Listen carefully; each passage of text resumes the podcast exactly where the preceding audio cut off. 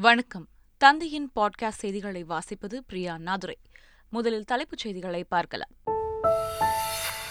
முதல்வர் ஸ்டாலினுக்கு தனியார் மருத்துவமனையில் உடல் பரிசோதனை.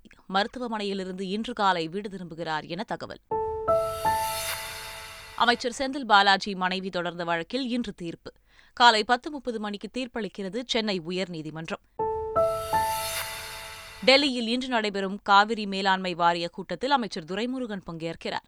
மேகதாது அணை கட்டுவதாக கர்நாடக அரசு சொல்லும் இடம் தமிழகத்துக்கு சொந்தமானது என பேட்டி. இஸ்ரேலில் நீதித்துறை மறுசீரமைப்புக்கு எதிராக போராட்டம். விமான நிலையத்துக்குள் போராட்டக்காரர்கள் நுழைய முயன்றதால் பரபரப்பு. டிஎன்பிஎல் இருபத்தி ஆறாவது லீக் போட்டியில் திண்டுக்கல் அணி வெற்றி. ஏழு விக்கெட்டுகள் வித்தியாசத்தில் சேலம் அணியை வீழ்த்தியது. இனி விரிவான செய்திகள். முதலமைச்சர் ஸ்டாலின் வழக்கமான மாதாந்திர பரிசோதனைக்காக சென்னை கிரீம் சாலையில் உள்ள அப்பல்லோ மருத்துவமனையில் அனுமதிக்கப்பட்டுள்ளார். முதலமைச்சர் ஸ்டாலினுக்கு உடல் சோர்வு மற்றும் அஜீரண கோளாறு ஏற்பட்டுள்ளது.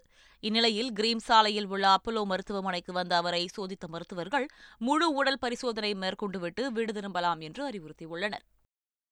சென்னையில் எண்பத்தி இரண்டு ரேஷன் கடைகளில் இன்று முதல் தக்காளி விற்பனை செய்யப்படும் என கூட்டுறவுத்துறை அமைச்சர் பெரிய கருப்பன் தெரிவித்துள்ளார். சென்னையில் செய்தியாளர்களிடம் பேசிய அவர் சென்னையில் எண்பத்து இரண்டு ரேஷன் கடைகளில் இன்று முதல் தக்காளி விற்பனை செய்யப்படும் என்றும் இருபத்தி ஏழு பண்ணை பசுமை கடைகளில் தக்காளி விற்பனை தொடரும் என்றும் தெரிவித்துள்ளார். ஒரு கிலோ தக்காளி ரேஷன் கடைகளில் அறுபது ரூபாய்க்கு விற்பனை செய்யப்படும் என குறிப்பிட்ட அவர் இத்திட்டம் அனைத்து மாவட்டங்களுக்கும் விரிவுபடுத்தப்படும் என்றார். முதல் கட்டமாக சென்னையில் வட சென்னை தென் சென்னை மத்திய சென்னை என்று மூன்று பகுதிகளாக பிரித்து வட சென்னையில் முப்பத்தி ரெண்டு கடைகளிலும் அதே போல் மத்திய சென்னையில் ஒரு இருபத்தைந்து கடைகளிலும் தென் சென்னையில் இருபத்தைந்து கடைகளிலும் ஆக எண்பத்தி ரெண்டு நியாய விலை கடைகள் மூலமாக இந்த விற்பனையை தொடங்க இருக்கிறோம். அதை தாண்டி ஏற்கனவே இருபத்தேழு பண்ணை பசுமை கடைகள் இருக்கிறது. அவைகளிலும் இந்த விற்பனை தொடரும். தக்காளி மற்றும் இதர காய்கறிகளின் விலை உயர்வு தொடர்பாக சென்னை தலைமை செயலகத்தில் ஆலோசனைக் கூட்டம் நடைபெற்றது. வேளாண்மை மற்றும் உழவர் நலத்துறை அமைச்சர் எம். ஆர். கே. பன்னீர்செல்வம் தலைமையில் நடைபெற்ற கூட்டத்தில் தக்காளி பயிரிடும் பரப்பை அதிகப்படுத்துவது தொடர்பாகவும் வருங்காலங்களில் தக்காளி மற்றும் இதர காய்கறிகளின் விலை கோடை காலத்திலும் அதிகரிக்காத வகையிலும் முன்கூட்டியே தொடர் நடவடிக்கை எடுக்குமாறும் அதிகாரிகளுக்கு அறிவுரை வழங்கப்பட்டது. பொது சிவில் சட்டம் தொடர்பான விவாதம் மற்றும் கருத்து கேட்பு ஆகியவற்றை உடனடியாக நிறுத்த வேண்டும் என்று திமுக சார்பில் சட்ட ஆணையத்துக்கு கடிதம் எழுதப்பட்டுள்ளது. இதுகுறித்து சட்டத்துறைக்கான நாடாளுமன்ற நிலைக்குழு தலைவரும் திமுக எம்பியுமான வில்சன் சட்ட ஆணையத்துக்கு கடிதம் எழுதியுள்ளார். அந்த கடிதத்தில் பொது சிவில் சட்டம் தொடர்பாக இருபத்தோராவது சட்ட ஆணையம் அதிருப்தி தெரிவித்துள்ள நிலையில் அதை பரிசீலிக்காமல் இருபத்தி இரண்டாவது சட்ட ஆணையம் பொதுமக்களிடம் கருத்து கேட்பது தேவையற்ற ஒன்று என்று குறிப்பிட்டுள்ளார். மேகதாது அணை பிரச்சினை குறித்து எதிர்க்கட்சித் தலைவர் எடப்பாடி பழனிசாமி தெரிவித்த கருத்துக்கு நீர்வளத்துறை அமைச்சர் துரைமுருகன் பதில் அளித்துள்ளார். கர்நாடகா மேகதாது அணை கட்டுவதற்கு தமிழ்நாடு அரசு ஒருபோதும் அனுமதிக்காது என்று அமைச்சர் துரைமுருகன் வெளியிட்டுள்ள அறிக்கையில் தெரிவித்துள்ளார். மேகதாது அணை கட்டுவதற்கு மத்திய அரசு ஒருபோதும் அனுமதிக்கக்கூடாது என்று பிரதமர் மோடியிடம் முதலமைச்சர் ஸ்டாலின் தொடர்ந்து வலியுறுத்தி வருவதாகவும் அதில் குறிப்பிடப்பட்டுள்ளது. காவிரி மேகதாது அணை விவகாரம் தொடர்பாக மத்திய ஜல்சக்தி துறை அமைச்சரை சந்திக்க தமிழக நீர்வளத்துறை அமைச்சர் துரைமுருகன் இன்று டெல்லி செல்கிறார். கர்நாடகாவில் மேகதாது அணை கட்ட தமிழ்நாடு அரசு எதிர்ப்பு தெரிவித்து வரும் நிலையில் மத்திய அமைச்சர் கஜேந்திர சிங்கை சந்தித்து அணை கட்ட அனுமதி வழங்கக்கூடாது என வலியுறுத்தப்பட உள்ளது. மேலவளவு பகுதியில் நடைபெற்ற கூட்டத்தில் தனது உரைக்கு விளக்கம் அளித்து நாடாளுமன்ற உறுப்பினர் திருமாவளவன் டுவிட்டரில் பதிவிட்டுள்ளார். கடந்த ஜூன் மாதம் முப்பதாம் தேதி மேலவளவு போராளிகள் வீரவணக்கம் நிறைவேந்தல் கூட்டம் நடைபெற்றது. அதில் திருமாவளவன் பேசியபோது மாற்றுத்திறனாளிகள் குறித்து தவறாக பேசியதாக குற்றச்சாட்டுகள் எழுந்தன. இந்நிலையில் மாற்றுத்திறனாளிகள் மனம் நோகும் வகையில் ஓரிரு சொற்கள் தவறி வந்ததாகவும் அதற்கு தனது வருத்தத்தை தெரிவித்துக் கொள்வதாகவும் அவர் பதிவிட்டுள்ளார். இனி இதுபோன்ற சம்பவங்கள் நிகழாமல் பார்த்துக் கொள்வதாகவும் அவர் கூறியுள்ளார்.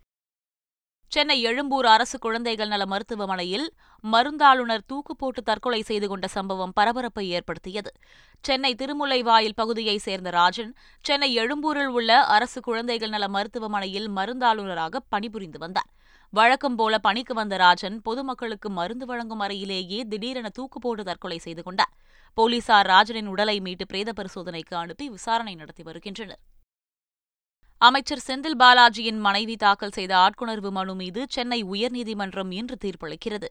சட்டவிரோத பணப்பரிமாற்றம் தடை சட்ட வழக்கில் கைது செய்யப்பட்ட அமைச்சர் செந்தில் பாலாஜி சட்டவிரோத காவலில் இருப்பதாக கூறி அவரது மனைவி மேகலா சென்னை உயர்நீதிமன்றத்தில் ஆட்கொணர்வு மனு தாக்கல் செய்திருந்தார். இருதரப்பு வாதங்களையும் முழுமையாக கேட்ட பின்பு வழக்கின் தீர்ப்பை தேதி குறிப்பிடாமல் நீதிபதிகள் ஒத்திவைத்தனர். இந்நிலையில் காலை பத்து முப்பது மணிக்கு இந்த வழக்கில் தீர்ப்பு அளிக்கப்பட உள்ளது. அமைச்சர் செந்தில் பாலாஜி மீது ஊழல் தடுப்பு சட்டத்தின் கீழ் சென்னை மத்திய குற்றப்பிரிவு போலீசார் வழக்கு பதிவு செய்துள்ளனர். அதிமுக ஆட்சிக் காலத்தில் அமைச்சராக இருந்த செந்தில் பாலாஜி போக்குவரத்து துறையில் வேலை வாங்கி தருவதாக கூறி ஒன்றரை கோடி ரூபாய் மோசடி செய்யப்பட்டதாக சென்னை மத்திய குற்றப்பிரிவில் மூன்று வழக்குகள் பதிவு செய்யப்பட்டன. தற்போது மோசடி பிரிவுடன் ஊழல் தடுப்பு பிரிவும் இந்த வழக்கில் சேர்க்கப்பட்டுள்ளது. சென்னையில் ஒன்றரை வயது குழந்தை கை அகற்றப்பட்ட விவகாரம் தொடர்பாக விசாரணை நடத்த மருத்துவக் குழு அமைக்கப்பட்டுள்ளது. குழந்தைக்கு தவறாக சிகிச்சை அளிக்கப்பட்டதாக பெற்றோர் புகார் தெரிவித்த நிலையில் உரிய ஆவணங்களுடன் சென்னை அரசு ராஜீவ்காந்தி மருத்துவமனையில் நடைபெறும் விசாரணையில் கலந்து கொள்ளுமாறு மருத்துவக் குழு தரப்பில் குழந்தையின் பெற்றோருக்கு கடிதம் வழங்கப்பட்டுள்ளது. மயிலாடுதுறையில் மதம் மாறியதற்காக ஏழு குடும்பத்தினர் ஊரை விட்டு ஒதுக்கி வைக்கப்பட்டுள்ளதாக தகவல்கள் வெளியாகியுள்ளன. பூம்புகார் மீனவ கிராமத்தைச் சேர்ந்த ஏழு குடும்பத்தினர் மதம் மாறியுள்ளனர். இவர்களை கிராம பஞ்சாயத்தார்கள் பதினைந்து ஆண்டுகளாக ஊரை விட்டு ஒதுக்கி வைத்திருப்பதாக பாதிக்கப்பட்டவர்கள் தெரிவித்துள்ளனர். இதுகுறித்து நடவடிக்கை எடுக்குமாறு ஆட்சியர் அலுவலகத்தில் மனு அளித்துள்ளனர். அரியலூரில் பட்டியலின மக்களை கோவிலில் தரிசனம் செய்ய விடாமல் தடுப்பதாக மாவட்ட ஆட்சியரிடம் புகார் மனு அளித்துள்ளனர். புதுக்குடி கிராமத்தில் உள்ள ஐயனார் கோவிலுக்கு சாமி கும்பிட வரும் பட்டியலின மக்களை கடந்த சில மாதங்களாக குறிப்பிட்ட சமுதாய மக்கள் தடுப்பதாக குற்றச்சாட்டு முன்வைக்கப்பட்டுள்ளது. இதுகுறித்து உரிய நடவடிக்கை மேற்கொள்ள வேண்டும் என அப்பகுதியினர் மாவட்ட ஆட்சியரிடம் புகார் அளித்துள்ளனர். அரியலூர் அருகே பட்டதாரி பெண் ஒருவர் தெருவின் சாதி பெயரை போராடி மாற்றியுள்ளார். ஆனந்தவாடி கிராமத்தைச் சேர்ந்த அனுஷ்யா இவர் வசிக்கும் தெருவின் பெயர் இந்திரா நகர் என்றபோதிலும் ஆவணங்களில் ஆதி திராவிடர் தெரு என்றே குறிப்பிடப்பட்டு வந்தது. தனது தெருவின் பெயரை மாற்ற வேண்டும் என அரசு அலுவலகங்களுக்கு சென்று கோரிக்கைகளை முன்வைத்த நிலையில் அனுஷியாவின் கோரிக்கை ஏற்கப்பட்டுள்ளது. இதன் மூலம் ஆதி திராவிடர் தெரு என்ற பெயர் இனி இந்திரா நகர் என்று அழைக்கப்பட உள்ளது. சாதிய அடக்குமுறைகளும் ஏற்றத்தாழ்வும் திமுக மட்டுமல்ல எந்த கட்சிகளுக்குள் இருந்தாலும் அது அறவே ஒழிக்கப்பட வேண்டும் என்று இயக்குநர் ப. ரஞ்சித்துக்கு அமைச்சர் உதயநிதி ஸ்டாலின் பதில் அளித்துள்ளார் மாமனன் திரைப்படத்தை பாராட்டி இயக்குநர் ப. ரஞ்சித் வெளியிட்ட டுவிட்டர் பதிவில் திமுகவில் உள்ள சாதி பாகுபாட்டை களைவதற்கான வேலையை மாமன்னன் மூலம் உதயநிதி ஆரம்பிப்பார் என்று நம்புவதாக குறிப்பிட்டுள்ளார். அதற்கு பதில் அளித்து உதயநிதி ஸ்டாலின் வெளியிட்டுள்ள டுவிட்டர் பதிவில் திமுக ஆட்சியில் சமூக நீதியை அரியணை ஏற்றி அரசியல் தளத்தில் தொடர்ந்து போராடி வருவதாக குறிப்பிட்டுள்ளார். சென்னையில் மேற்கொள்ளப்பட்டு வரும் தொன்னூறு சதவீத மழைநீர் வடிகால் பணிகள் அடுத்த முப்பது நாட்களுக்குள் நிறைவு பெறும் என்று நகராட்சி நிர்வாகத்துறை அமைச்சர் கே. என். நேரு கூறினார். இது தொடர்பாக ரிப்பன் மாளிகையில் நடைபெற்ற ஆய்வுக் கூட்டத்துக்கு பின் செய்தியாளர்களிடம் பேசிய அவர் எவ்வளவு பெரிய மழை வந்தாலும் சென்னை பாதிக்காத அளவுக்கு வடிகால் அமைக்கும் பணிகள் முடிக்கப்படும் என மாநகராட்சி நிர்வாகத்தினர் உறுதியளித்துள்ளதாக கூறினார். தேசிய ஆடவர் ஆணையத்தை அமைக்கக் கோரி தாக்கல் செய்யப்பட்ட பொதுநல மனுவை உச்சநீதிமன்றம் தள்ளுபடி செய்துள்ளது. வழக்கறிஞர் மகேஷ்குமார் திவாரி என்பவர் இரண்டாயிரத்து இருபத்தி ஓராம் ஆண்டில் திருமணமான ஆண்கள் எண்பத்தோராயிரத்து அறுபத்து மூன்று பேர் தற்கொலை செய்து கொண்டதாக தேசிய குற்ற ஆவண காப்பகத்தின் அறிக்கை கூறுவதாக மனு ஒன்றை தாக்கல் செய்தார். அதில் குடும்ப வன்முறையால் பாதிக்கப்படும் ஆண்களை கருத்தில் கொண்டு தேசிய ஆடவர் ஆணையம் அமைக்க கோரிக்கை விடுத்திருந்தார். இதனை விசாரித்த நீதிபதி ஒருதரப்பு பிரச்சினைகள் மட்டுமே சித்தரிக்கிறீர்களா என கேள்வி எழுப்பி மனுவை தள்ளுபடி செய்தார். மேகதாது அணை விவகாரத்தில் கர்நாடக துணை முதலமைச்சர் டி கே சிவக்குமாரின் கருத்துக்கு முதலமைச்சர் ஸ்டாலின் கண்டனம் தெரிவிக்காதது ஏன் என பாஜக மாநில தலைவர் அண்ணாமலை கேள்வி எழுப்பியுள்ளார். இதுகுறித்து அவர் வெளியிட்டுள்ள டுவிட்டர் பதிவில் தமிழகத்துக்கு காவிரி தண்ணீரை திறந்துவிட முடியாது என டி கே சிவக்குமார் கூறியதற்கு முதல்வர் கண்டனம் தெரிவிக்காதது கூட்டணி பாசமா அல்லது நாடாளுமன்ற தேர்தலில் குதிரை பேரம் பேசலாம் என்ற நோக்கமா என்று கேள்வி எழுப்பியுள்ளார். எதிர்க்கட்சிகள் திட்டமிட்டுள்ள ஆலோசனைக் கூட்டம் பெங்களூரில் வரும் பதினேழு பதினெட்டாம் தேதியில் நடைபெறவுள்ளது. நாடாளுமன்ற தேர்தலையொட்டி பாஜகவுக்கு எதிராக எதிர்க்கட்சிகளை ஓரணியில் திரட்டும் முயற்சியில் பீகார் முதலமைச்சர் நிதிஷ்குமார் ஈடுபட்டுள்ளார். அந்த வகையில் எதிர்க்கட்சிகளின் முதல் ஆலோசனைக் கூட்டம் பீகார் தலைநகர் பாட்னாவில் சமீபத்தில் நடைபெற்றது. இரண்டாவது கூட்டம் ஷிம்லாவில் நடத்த முடிவு செய்யப்பட்ட நிலையில் அங்கு தொடர் மழை பெய்து வருவதால் ஜூலை பதினேழு மற்றும் பதினெட்டாம் தேதிகளில் பெங்களூரில் நடைபெறும் என்று காங்கிரஸ் கட்சியின் பொதுச் செயலாளர் கே சி வேணுகோபால் அறிவித்துள்ளார். தேசியவாத காங்கிரஸ் கட்சியின் தலைவர் சரத்பவாருக்கு முதலமைச்சர் ஸ்டாலின் ஆதரவு தெரிவித்துள்ளார். மகாராஷ்டிராவில் தேசியவாத காங்கிரஸை சேர்ந்த அஜித் பவார் தனது ஆதரவாளர்களுடன் ஆளுநர் ரமேஷ் பயஸை சந்தித்தார். சிவசேனா பாஜக கூட்டணி அரசுக்கு ஆதரவு அளிப்பதாக அஜித் பவார் தெரிவித்த நிலையில் அம்மாநிலத்தின் துணை முதலமைச்சராக அஜித் பவார் பதவியேற்றார். மகாராஷ்டிரா அரசியலில் குழப்பம் ஏற்பட்டுள்ள நிலையில் தமிழக முதலமைச்சர் ஸ்டாலின் தேசியவாத காங்கிரஸ் தலைவர் சரத்பவாரை தொலைபேசியில் தொடர்பு கொண்டு ஆதரவு தெரிவித்துள்ளார். தேசியவாத காங்கிரஸ் கட்சியின் துணைத் தலைவரும் நாடாளுமன்ற உறுப்பினருமான பிரஃபுல் பட்டேல் சுனில் தாக்கரே ஆகியோரை கட்சியின் அடிப்படை உறுப்பினர் பொறுப்பில் இருந்து நீக்கி கட்சித் தலைவர் சரத்பவார் உத்தரவிட்டுள்ளார். அக்கட்சியின் மூத்த தலைவரான அஜித் பவார் பாஜக கூட்டணிக்கு ஆதரவு அளித்ததுடன் துணை முதல்வராகவும் பதவியேற்றுக் கொண்டார். அந்த நிகழ்ச்சியில் பிரஃபுல் பட்டேல் சுனில் தாக்கரே ஆகிய இருவரும் கலந்து கொண்டனர். இதையடுத்து பிரஃபுல் பட்டேலை சரத்பவார் கட்சியிலிருந்து நீக்கியுள்ளார். மகாராஷ்டிரா அரசியல் போன்று பீகாரிலும் ஏற்படலாம் என மத்திய அமைச்சர் ராம்தாஸ் அத்வாலே தெரிவித்துள்ளார்.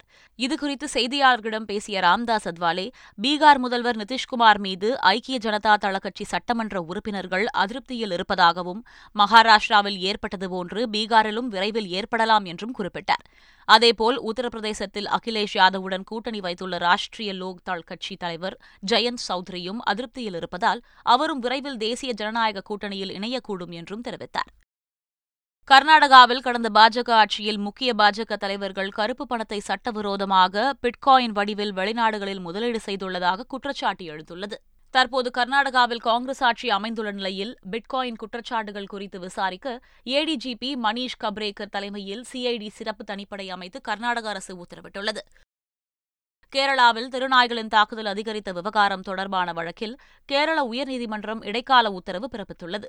கேரளாவில் நடப்பாண்டில் மட்டும் ஒரு லட்சத்து நாற்பதாயிரம் பேர் திருநாய்கள் தாக்குதலால் பாதிக்கப்பட்டனர். மேலும் கடந்த மாதம் திருநாய்கள் கடித்ததில் மூன்று பேர் உயிரிழந்தனர். இந்த வழக்கில் திருநாய்களுக்கு மறுவாழ்வு தடுப்பூசி போடுதல் உள்ளிட்ட திட்டத்தை செயல்படுத்தாத உள்ளாட்சி அமைப்புகள் மீது நடவடிக்கை எடுக்க கேரள அரசுக்கு உயர்நீதிமன்றம் உத்தரவிட்டுள்ளது. செப்டம்பரில் ஜி டுவெண்டி மாநாடு நடைபெறவுள்ள பிரகதி மைதானத்தில் பிரதமர் மோடி தலைமையில் ஐந்து மணி நேரம் மத்திய அமைச்சர்கள் குழு கூட்டம் நடைபெற்றது. செப்டம்பரில் ஜி டுவெண்டி மாநாடு நடைபெறவுள்ள பிரகதி மைதானத்தில் நேற்று மாலை நான்கு முப்பது மணிக்கு கூட்டம் தொடங்கியது. அப்போது சில அமைச்சர்கள் தங்கள் பணிகள் குறித்து விளக்கம் அளித்தனர். பிரதமர் மோடியும் தனது கருத்துக்களை பகிர்ந்து கொண்டார். இதுகுறித்து டுவிட்டரில் பதிவிட்டுள்ள பிரதமர் மோடி அமைச்சர் குழுவுடனான சந்திப்பு பயனுள்ளதாக அமைந்தது என குறிப்பிட்டார். தேசிய மாநில கட்சிகள் தங்கள் வரவு செலவு கணக்குகளை ஆன்லைனில் தாக்கல் செய்யும் வசதியை இந்திய தேர்தல் ஆணையம் அறிமுகம் செய்துள்ளது. இதற்கான பிரத்யேக இணைய முகவரியையும் அறிமுகம் செய்த தேர்தல் ஆணையம் அரசியல் கட்சிகள் தணிக்கை செய்யப்பட்ட தங்களின் ஆண்டு வரவு செலவு கணக்குகள் தேர்தல் செலவுகள் நன்கொடையாக பெற்ற பங்களிப்பு அறிக்கைகள் போன்றவற்றை அந்த இணையதளத்தில் தாக்கல் செய்யலாம் என அறிவுறுத்தியுள்ளது.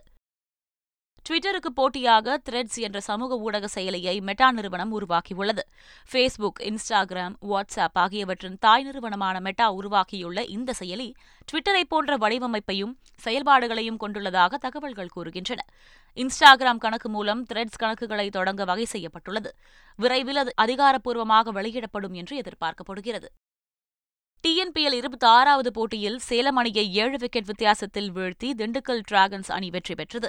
நெல்லையில் நடைபெற்ற இப்போட்டியில் டாஸ் வென்ற திண்டுக்கல் அணி பந்துவீச்சை தேர்வு செய்தது.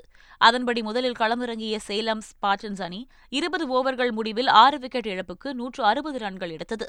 பின்னர் நூற்று அறுபத்தோரு ரன்கள் எடுத்தால் வெற்றி என்ற இலக்குடன் களமிறங்கிய திண்டுக்கல் அணி பதினெட்டு புள்ளி இரண்டு ஓவர்களில் மூன்று விக்கெட்டை மட்டுமே இழந்து நூற்று அறுபத்து மூன்று ரன்கள் எடுத்து வெற்றி பெற்றது. இதன் மூலம் இரண்டாவது அணியாக சேலம் அணி இந்த தொடரிலிருந்து வெளியேறியது. இந்திய மகளிர் கிரிக்கெட் அணி வங்கதேசம் சென்று ஜூலை ஒன்பதாம் தேதி முதல் மூன்று டி டுவெண்டி மற்றும் மூன்று ஒருநாள் போட்டிகள் கொண்ட தொடர்களில் பங்கேற்க உள்ளது. இந்த தொடர்களில் பங்கேற்கும் இந்திய மகளிர் அணியை பிசிசிஐ அறிவித்துள்ளது. டி டுவெண்டி மற்றும் ஒருநாள் தொடர்களுக்கு ஹர்மன்பிரீத் கவுர் கேப்டனாகவும் ஸ்மிருதி மந்தனா துணை கேப்டனாகவும் நியமிக்கப்பட்டுள்ளார். ஆஷிஸ் தொடரின் கடைசி மூன்று டெஸ்ட் போட்டிகளுக்கான பதினாறு பேர் கொண்ட ஆஸ்திரேலிய அணி அறிவிக்கப்பட்டுள்ளது. பேட் கம்மின்ஸ் தலைமையிலான அணியில் காலில் காயமடைந்துள்ள சுழற்பந்து வீச்சாளர் நாதன் லியானுக்கு ஓய்வு அளிக்கப்பட்டுள்ளது. அவருக்கு பதிலாக இளம் சுழற்பந்து வீச்சாளர் முர்ஃபி அணியில் சேர்க்கப்பட்டுள்ளார். மீண்டும் தலைப்புச் செய்திகள். முதல்வர் ஸ்டாலினுக்கு தனியார் மருத்துவமனையில் உடல் பரிசோதனை. மருத்துவமனையிலிருந்து இன்று காலை வீடு திரும்புகிறார் என தகவல். அமைச்சர் செந்தில் பாலாஜி மனைவி தொடர்ந்த வழக்கில் இன்று தீர்ப்பு. காலை பத்து முப்பது மணிக்கு தீர்ப்பளிக்கிறது சென்னை உயர்நீதிமன்றம்.